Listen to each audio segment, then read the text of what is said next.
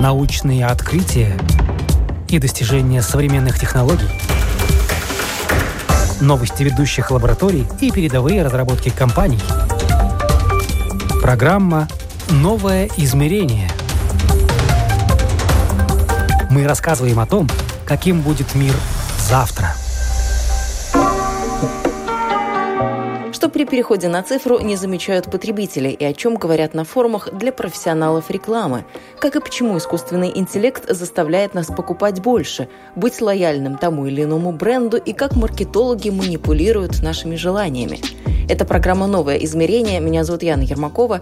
И сегодня говорим о рекламе по итогам трехдневного форума «Эфитех». Отраслевые профессионалы делились опытом цифровой трансформации и рассказывали, как меняются взаимоотношения брендов, товаров и потребителей. Анастасия Городничева – директор по маркетингу, и вот как она понимает цифровую трансформацию. Трансформация – это полное изменение бизнес-модели традиционного бизнеса, который включает в себе изменение того, как люди между собой взаимодействуют и какие навыки им требуются для того, чтобы достигать и идти в будущее – а, это подразумевает нахождение самых разных эффективностей в бизнесе, о которых мы не могли подумать до этого. Ну а главное, это, конечно же, возможности поиска роста благодаря соединению очень разнонаправленных э, межфункциональных вещей, которые позволяют находить вот эти новые возможности, соединять их э, и приходить к росту. С головой окунувшись в цифровую трансформацию, компании поняли, процесс это комплексный. Современным запросам должны соответствовать не только товары или услуги. По новым правилам теперь придется работать и персоналу. Так что цифровая трансформация в итоге это не только внедрение каких-то новых технологий, с которых, как кажется, все начинается, дополняет директор по развитию стратегических партнерств Любовь Пшеничникова. В основном все подразумевают под цифровизацией именно внедрение технологий. Но здесь я бы хотела а, сделать акцент, что в нашем понимании это внедрение сквозных технологий. Ну и, конечно, бизнес-процессы, без которых никак нельзя, это гигиенический минимум для каждой компании. Чтобы бизнес не умирал, он должен развиваться. И в этом смысле трансформация сводится к тому, чтобы не стоять на месте, а идти в ногу со временем, поясняет старший директор по цифровым технологиям и маркетингу Андрей Байков. Технологии современные помогают трансформироваться и внедрять какие-то процессы эффективнее, взаимодействовать с клиентом там, более персонально. Поэтому это на самом деле все старом, это все про изменения. В ногу со временем можно идти по-разному, но большая часть усилий компаний направлена на то, чтобы внедрить у себя какие-то технологии, которые помогут больше заработать. Перемены даются нелегко, ведь для этого нужно отказаться от старого, которое работало годами, и по кирпичику строить что-то неизвестное новое. Цифровой переворот – это в любом случае стресс. Однако, если доверить изменения правильным сотрудникам, процесс этот может пройти менее болезненно, делится лайфхаком директор по маркетингу и инновациям Александра Кондрашкина. Это должны быть гибкие, это должны быть те, кто умеет быстро перестроиться, и быстрота здесь имеет ключевое значение. Это должны быть те, кто понимает, что ничего невозможного нет, было бы желание. Да? Вот и, и вот эти качества — это качества, которые обязательно нужны для того, чтобы это происходило. На передовой изменений все чаще оказываются маркетологи, говорит Анастасия Городничева. Она сама сейчас стала тем специалистом в своей компании, которая отвечает за цифровую трансформацию. И считает, что рекламщикам сама ситуация диктует встать во главе процесса.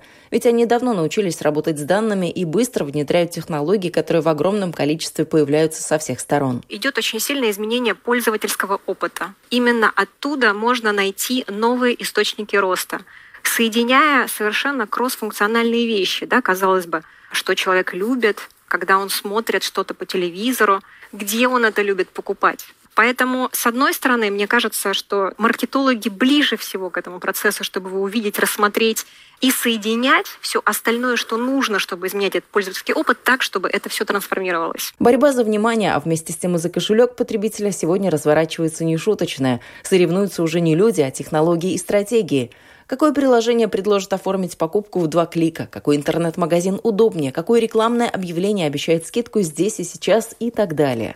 Если мы все еще наивно полагаем, что технологии стремятся упростить и улучшить жизнь покупателя, то отнюдь обольщаться не стоит. Компании в первую очередь думают о прибыли, привлечении клиентов и их дальнейшей лояльности. Причем тут все средства хороши. Приложения, акции совместно с партнерами, социальные сети – и другое, подтверждает директор по медиа и цифровой трансформации Ирина Котик. Задача, конечно же, создавать те рекламные кампании, которые позволяют как можно лучше достукиваться до сердец потребителей. И самое, что важно, доводить до конечного действия, конечное действие совершения покупки. Потому что, конечно же, мы говорим про бизнес, а, а не просто про абстрактные, да, красивые рекламные кампании. Все, что мы делаем, должно создавать дополнительную стоимость. Ну и, конечно же, да, безумные темпы роста электронной коммерции, которые нельзя оставлять без внимания. Поэтому мы какое-то время назад, на самом деле, какое-то больше двух лет назад, двух с половиной лет назад внедрили, внедрили такую философию, как data-driven маркетинг. Маркетинг, основанный на данных. А в основе действительно более глубокое понимание потребителя, его особенность, не просто абстрактная целевая аудитория бренда DAF, женщина 25-45 лет, а понимание конкретных аудиторных а, профилей. Потому что женщина может быть, да, не знаю, а, родившая ребенка одни заботы, да, может быть, спортивная, активная. И в зависимости от этого мы смотрим и создаем рекламные кампании конкретно для а, нужного нам человека для того, чтобы рассказать о продукте, рассказать о новинке, помочь дать человеку совершить конкретные действия, перейти, совершить покупку в канале электронной коммерции. Из примеров, наверное, проектов их достаточно много, но вот а, данные, которые лежат в основе, это уже действительно факт для нас, а, позволяет нам где-то в среднем на 15-20% повышать эффективность а, запуска, реализации наших рекламных кампаний. Самый сложный вопрос для маркетолога любой компании – кто целевая аудитория того или иного продукта. Иногда нет какого-то одного ярко выраженного портрета покупателя, и тогда целенаправленную рекламу запускать сложно. Андрей Байков рассказывает, как решали проблему в их компании. Он представляет в России всемирно известный бренд фастфуда. Теперь данные о клиентах собирает специальное мобильное приложение, и так компания узнает об отдельно взятом человеке все. Что любит, что не любит, как часто питается не дома и много другой любопытной информации. Запустили мы его локально, буквально за 7 месяцев. И вместе с мобильным приложением мы также запустили в бэк-офисе платформу, которая позволяет позволяет э, как бы записывать данные о клиентах. Следующее, чтобы данные, в принципе, эти собрать, потому что просто запустить мобильное приложение мало, да, нужно, чтобы им пользовались. Мы тоже запустили ряд э, таких очень интересных э, как бы, вещей. Мы запустили акцию бесплатный Big Mac за установку мобильного приложения. И тем самым, наверное, сократили буквально до двух месяцев тот путь, который там в, в другом случае занял бы ну, многие месяцы, может быть, даже и годы. Дальше все-таки запустить и даже сделать так, чтобы человек скачал один раз приложение, это одна история. Надо, чтобы он им пользовался, для того, чтобы как раз мы собрали все эти данные, и потом его таргетировали и по, максимуму персонализировали. А, мы также запустили программу лояльности. Она работает очень просто. Также, на самом деле, здесь мы не изобрели велосипед, как и в других ритейлерах. Вы при карте покупки сканируете свой QR-код в приложении, потом эти баллы вы можете потратить на цифровые призы. Это позволяет нам мотивировать потребителя каждый раз, когда он приходит сканировать э, свой QR-код, нам это позволяет видеть конкретного э, посетителя, связать его всю историю покупок, понять его предпочтения, любит ли он по утрам кофе там, с пирожком или с картошкой, любит ли он мороженое, кстати, вот мы выявили такую интересную закономерность. Э, как бы есть некие э, города, где прям очень специфические вкусовые предпочтения. Например, любят мороженое с картошкой. Кстати, вкусно, я пробовал, всем рекомендую. Или Кока-Колу, да, там покупать с мороженым. Тоже, казалось бы, такой... Вот мы бы в маркетинге никогда бы не подумали, что это сработает. Но действительно есть такие как бы, ну, можно сказать, особенности, о которых мы бы не узнали, не запустив все эти сервисы. Подсуетиться пришлось и компаниям, чья продукция традиционно является сопутствующей, рассказывает Анастасия Городничева. Например, пошел в магазин за одним, а купил еще и то, что не собирался, но случайно попалось на глаза на полке у кассы. Шоколадные батончики, жвачки и другие мелочи. Это продукция, которую ну, вы можете захотеть, но если вы рядом не можете купить, то между тем, как вы захотели и купили, да, пройдет время, и мы потом можем не купить. А благодаря развитию, например, экспресс-доставок, а, да, в этом году мы реально росли там трехзначными темпами, а, потому что человек, у него реально была эта потребность, да, вот здесь и сейчас. А магазина рядом не было, вообще никакого физического. И эта возможность полностью удовлетворяла его в моменте. То есть, ну, как бы новый поиск, получается, пути к потребителю, да? Играть на наших слабостях маркетологи научились настолько искусно, что многие потребители так сходу и не скажут. Сами они приняли решение купить тот или иной товар или же стали жертвой рекламы, простой и быстрой доставки, персонализированного предложения или чего-либо еще. Анастасия, однако, признает, что с персонализацией пока не все так просто. Если какие-то сферы могут без труда подстроиться под запрос клиента и в короткие сроки выполнить индивидуальный заказ, то общепит и пищевая промышленность в этом плане отстают по вполне объективным причинам. Конечно же, мы очень внимательно сейчас наблюдаем, э, какие люди хотят предложения, да, и, к сожалению, пока что вот на продуктовом уровне трудно делать персонализацию, потому что производственный процесс, он достаточно большой и трудоемкий. Специфика производства – это большие линии, да, и, конечно же, э, они привыкли производить большой объем продуктов. Но уже вот вещи, персонализация упаковки, какие-то более маленькие партии, да, каких-то новогодних а, подарков, может быть, идти и как-то искать а, новые стартапы, которые будут готовы это делать. Путь инноваций часто тернистый, поначалу совсем не напоминает историю успеха, но трудности только подстегивают творческий подход и подсказывают маркетологам нестандартные решения. Директор по маркетингу и инновациям Александра Кондраштина приводит два примера. Я расскажу про них легко, но сказать, что это было легко сделать, я не могу. Вот один такой э, классный бренд, с которым мы работаем, это обезболивающее средство в мышцах и когда есть боль в суставах. Это действительно бренд-лидер, но с ним одна сложность, он очень дорогой. И как вот можно эту цену, которая есть, да, объяснить людям, что они должны за нее заплатить? Ты начинаешь копаться в людях и понимаешь, а как же их можно вообще за что-то зацепить. Мы нашли очень интересный инсайт, э, связанный с заболеванием, в принципе, в суставах. Это заболевание называется остеоартроз. Мы все им заболеем. Если мы заранее к этому готовимся или мы заранее идентифицируем, наша жизнь может стать гораздо проще. И вот эта вот идентификация заранее того, что у тебя может быть это заболевание, это как раз и инсайт который лег в основу подобного проекта. И здесь а, мы придумали действительно ну, очень сложную технологическую разработку, в которую мы подключали специалистов, медицинских специалистов, научных специалистов, сделали сервис а, онлайн, в который вы можете загрузить рентген своего коленного сустава и понять, на какой стадии а желательно ее нету, но если есть, на какой стадии остеоартроза вы сейчас находите. Да? И вот здесь бренд, он как раз является тем, кто дает возможность тебе понять, есть ли у тебя какая-то такая проблема или нет. И в среднем, наверное, подобные проекты там на нашем опыте приносят от 10 до 15 процентов роста годовых продаж. Есть более простые проекты, но которые как раз вот мне очень понравилась да, ситуация, когда ты вроде что-то делаешь, но никто не замечает, да, что ты что-то сэкономил. А, мы, например, раньше к нам приходили клиенты и говорили, а мы хотим понять, как мы выглядим внутри ритейлеров. Мы вообще хорошо выглядим, что у нас с ценами, как наши там продукты выглядят. И ты э, раньше что должен был сделать? Ты берешь человека, сажаешь его, и он делает тебе аналитику. Ну, э, сказать, что это классное решение и что оно очень экономичное, ты не можешь. Но с другой стороны, вот сейчас, когда мы разработали там определенных роботов, которые бегают по сайтам ритейлеров, ты, во-первых, получаешь это быстро, тебе не нужно тратить огромное время там конкретного человека. И это про то, когда вот как раз технология позволяют тебе сэкономить твои ресурсы и делают это достаточно легко. Но вообще все это действительно, вот мы так легко про это все рассказываем, а легко ли это? Нет, это вообще не легко. И иногда это занимает годы, годы, чтобы сделать такие вещи. И специалистов, которых ты пойди еще найди, которые тебе могут помочь, и потом объясни им, что ты вообще от них хочешь это действительно очень тяжело. Хорошо, когда компания большая и у нее есть ресурсы на то, чтобы не только внедрить какое-то новшество или запустить умную рекламную кампанию, но еще и проанализировать потом эффект. Причем, чем более компания международная и глобальная, тем интереснее и разнообразнее статистику можно получить, говорит Анастасия Городничева. А глобальная корпорация, она анализирует достаточно системными инструментами везде одно и то же. И в результате реально очень удобно посмотреть, как один и тот же ролик а, работает, да, там, я не знаю, в Великобритании, Китае, Штатах и так далее.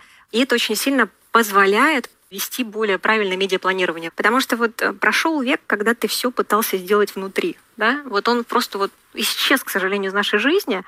Ты должен посмотреть, что же происходит в мире. Поэтому постоянно надо держать контакт, а надо понимать, что будет завтра запущено из новых да, программ, которых мы не знали и не планировали год назад. И это, мне кажется, тоже вот часть этой трансф... цифровой трансформации. Ты должен опираться на партнерство в том числе, потому что иначе ты очень сильно сужаешь а, на мой взгляд, возможности, которые есть. Партнерству уже до пандемии стали уделять больше внимания, а коронакризис эту тенденцию только развил. Любовь Пшеничникова, директор по развитию стратегических партнерств, приводит в пример крупную сеть супермаркетов, для которой был создан и запущен новый канал продаж. И наша задача была в первую очередь, чтобы из десятков тысяч магазинов поступала актуальная информация и передавалась в сервисы доставки. Потому что когда ты через онлайн-витрину заказываешь товар, кладешь его в корзину, шоколадку или жвачку или шампуньку, и потом неприятная ситуация, что этого товара нет или его не доставили, вот она влечет за собой большие имиджевые риски. И вот наша задача была на базе платформы связать все источники данных актуальных, потому что вот на уровне каждого магазина локального хранится эта информация по актуальным э, ценам, по остаткам, связать это с общей базой данных, потому что в общей базе данных э, хранится вся номенклатура. И это тоже важно им отметить, что вот,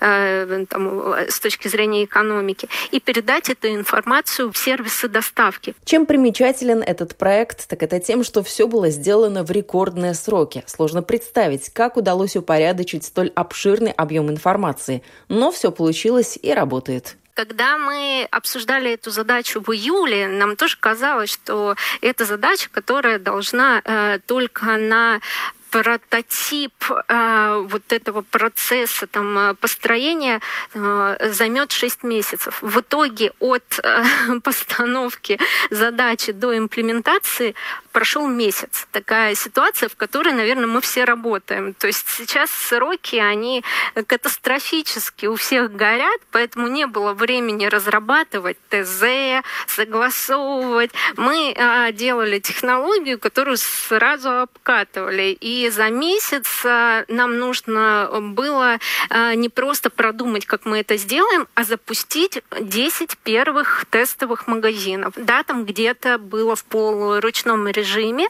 Да, мы использовали облачные сервисы, например, потому что под эту задачу требовалось много э, физических серверов, но их бы доставляли 9 месяцев, а у нас на задачу был месяц. Если в пандемию супермаркетам пришлось внедрить технологии и незначительно перестроить свою работу, но они при этом особо не пострадали, то в менее выгодном положении оказались торговые центры. В новой реальности им просто не оказалось места. Всего за год покупатели вынуждены были поменять свои привычки и освоить покупки через интернет.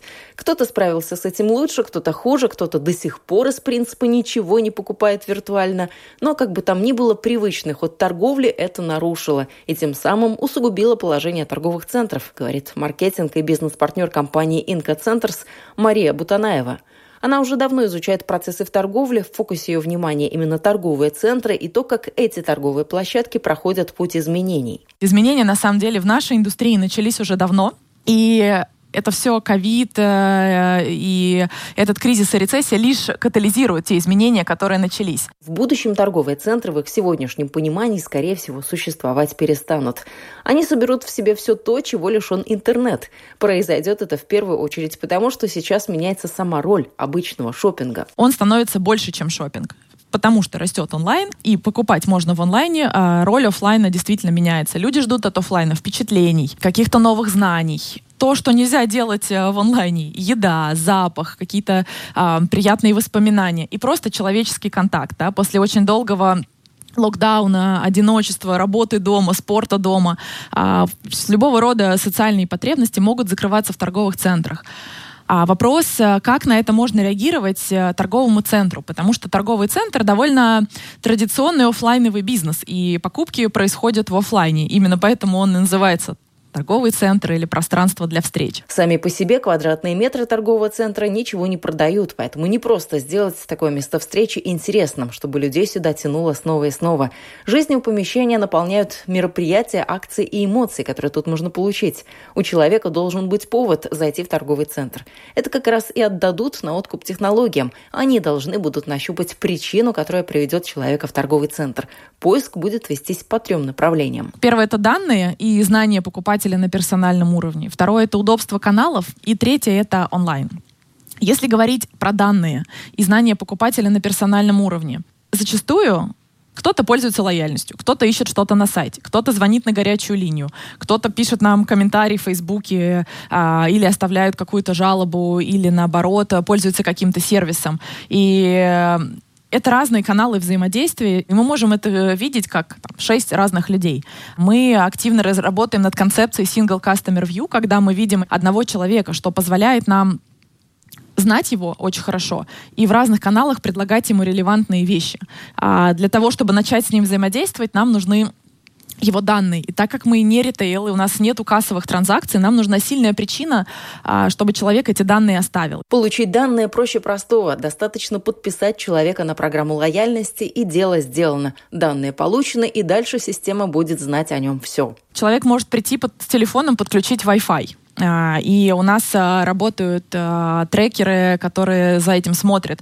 Он может что-то искать на сайте, он может что-то покупать, он может там сканировать чеки в программе лояльности.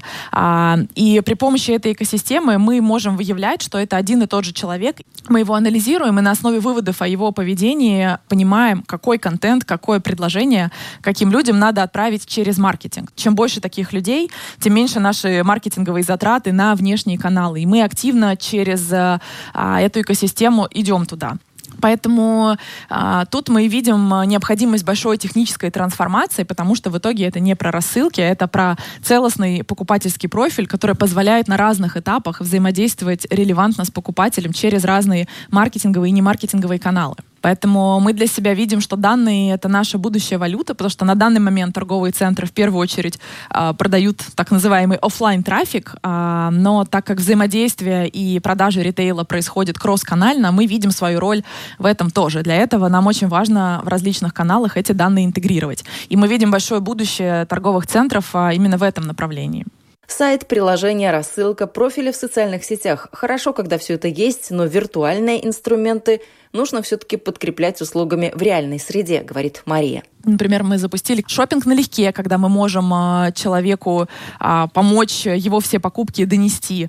И во время ковида мы запустили еще несколько сервисов очень быстро, потому что у нас уже была довольно сильная техническая платформа. Это выдача покупок драйв-фру на машине, или это можно сделать пешком, бесконтактно, когда ты можешь заранее заказать покупки в Икее, тебе это все соберут и выдадут одним заказом.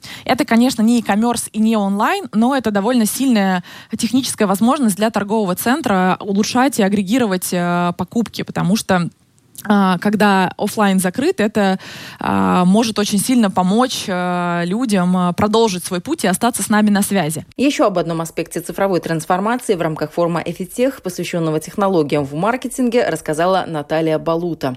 В Медиаком она отвечает за департамент знаний и рост бизнеса. И Наталья представила результаты исследования об уровне развития технологий в рекламе. В 2020 году по факту получилось, что технологическую трансформацию для многих определял коронавирус. Ну, наверное, это не то, чего бы мы хотели, как бизнес полагаться на какие-то внешние факторы, которые будут определять вектор нашего развития. Тем важнее исследование, которое проводит EFI Тех, а, потому что оно должно дать нам всем инструменты, как взять технологическую трансформацию под контроль, как ей управлять и двигаться в правильном направлении. Все больше и больше активности, которые мы совершаем для развлечения, для решения практических задач, мы делаем в интернете.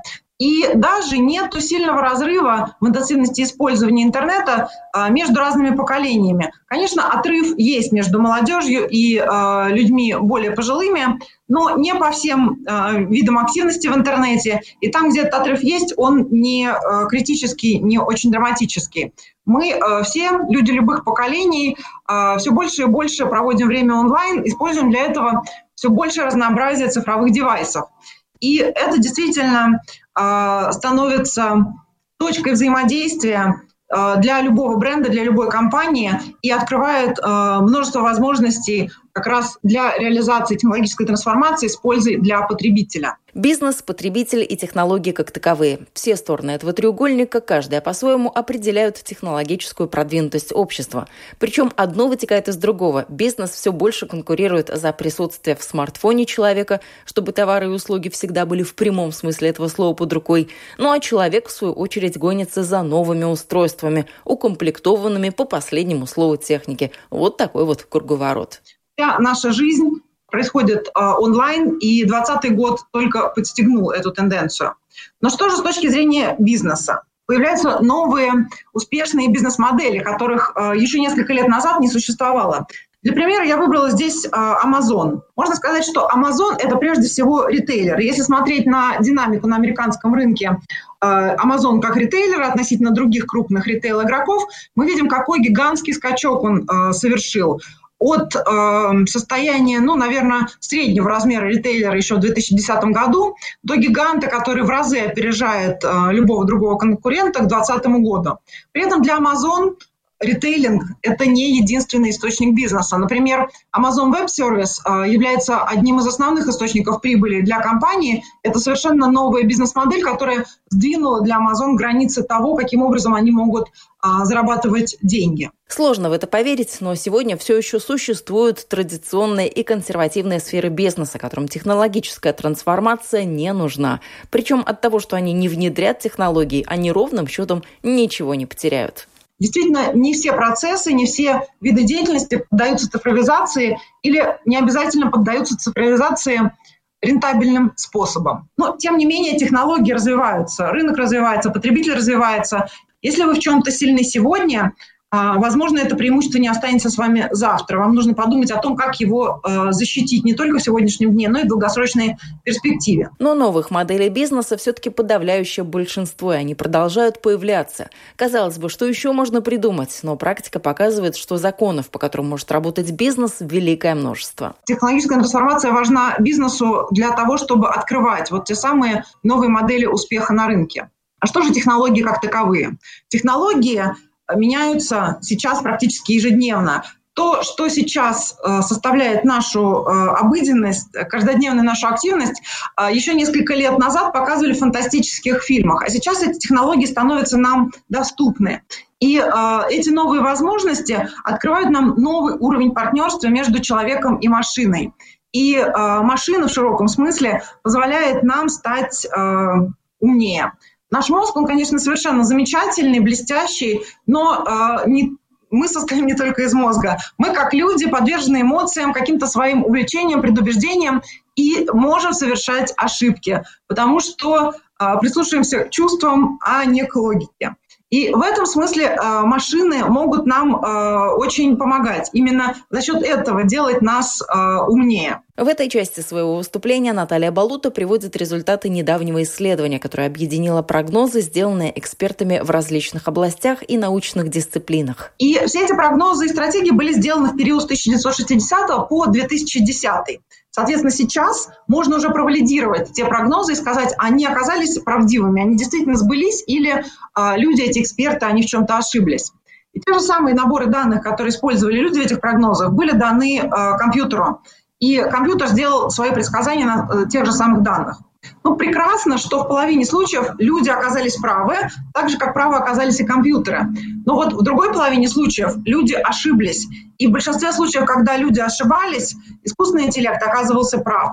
То есть во всех случаях этих прогнозов и стратегий, а, которые оказались в итоге ошибочными, когда их делали люди, если бы у нас тогда были те инструменты, которые у нас есть на вооружении сейчас, а, эти прогнозы могли бы быть правильными и, наверное, более успешными, помогли бы кому-то добиться каких-то лучших результатов. Так что э, надо пользоваться этими возможностями, отдавать машинам те задачи, которые они могут помочь нам решить лучше, чем мы бы это сделали сами, просто как э, люди.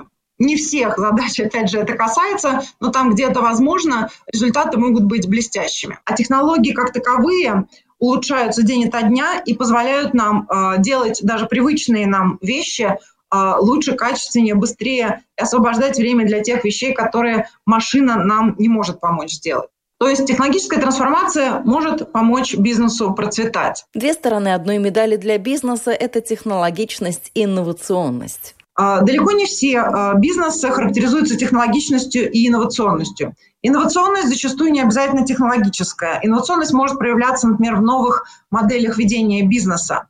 А, тем не менее, есть бизнесы, которые одновременно и технологичны, и инновационны.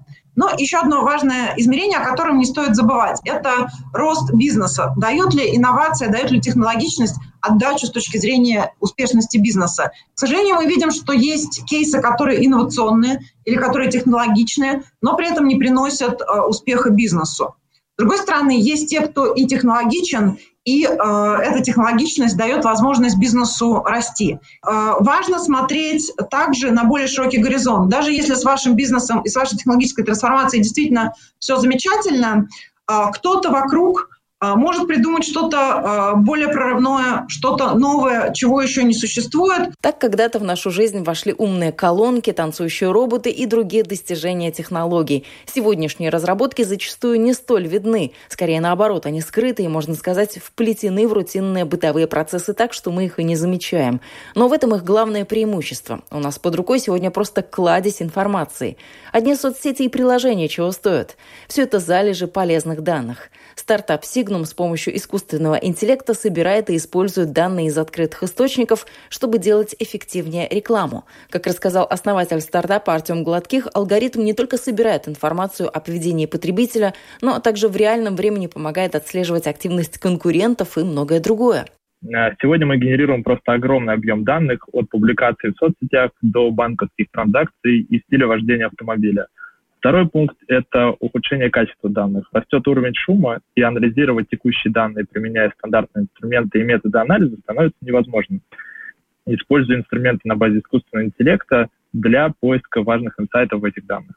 Можем, например, определить мам с детьми до года, анализируя их поведение в соцсетях при поиске фотографий с младенцами. Так мы позволяем нашим клиентам запускать эффективные рекламные кампании. Для алгоритмов сегодня не проблема найти иголку в стоге сена. Проверкой на прочность для искусственного интеллекта стала нетривиальная задача. В соцсетях нужно было найти людей с заложенностью носа, рассказывает Артем Гладких. Мы анализировали тексты, картинки, видео и аудио.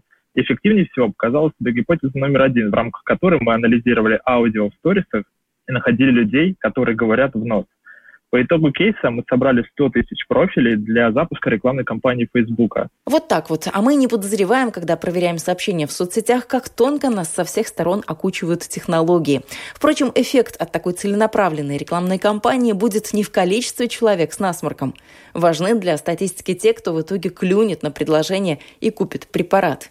Что ж, посмотрим, какое будущее ждет стартап Signum, но в любом случае желаем успехов. А успех действительно понадобится.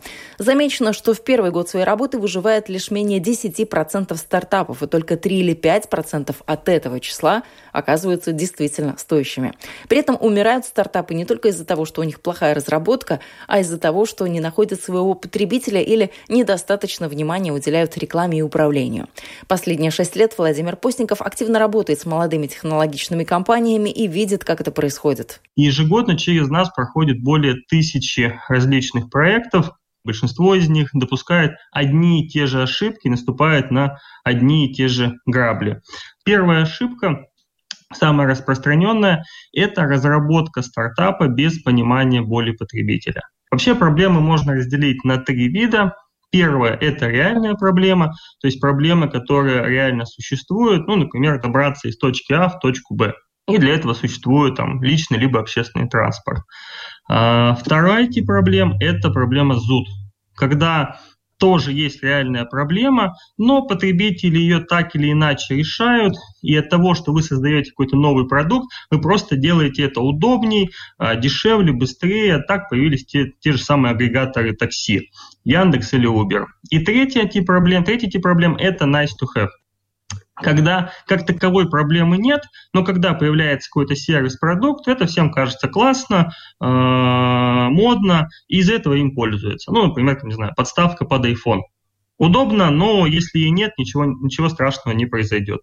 Большинство же проектов, когда начинают разработкой, они забывают о потребителе и прежде всего э, решают свою проблему, которая им кажется есть. Это называется э, в стартап-тусовке галлюцинацией, когда стартап галлюцинирует свои идеи, а не решает реальную проблему.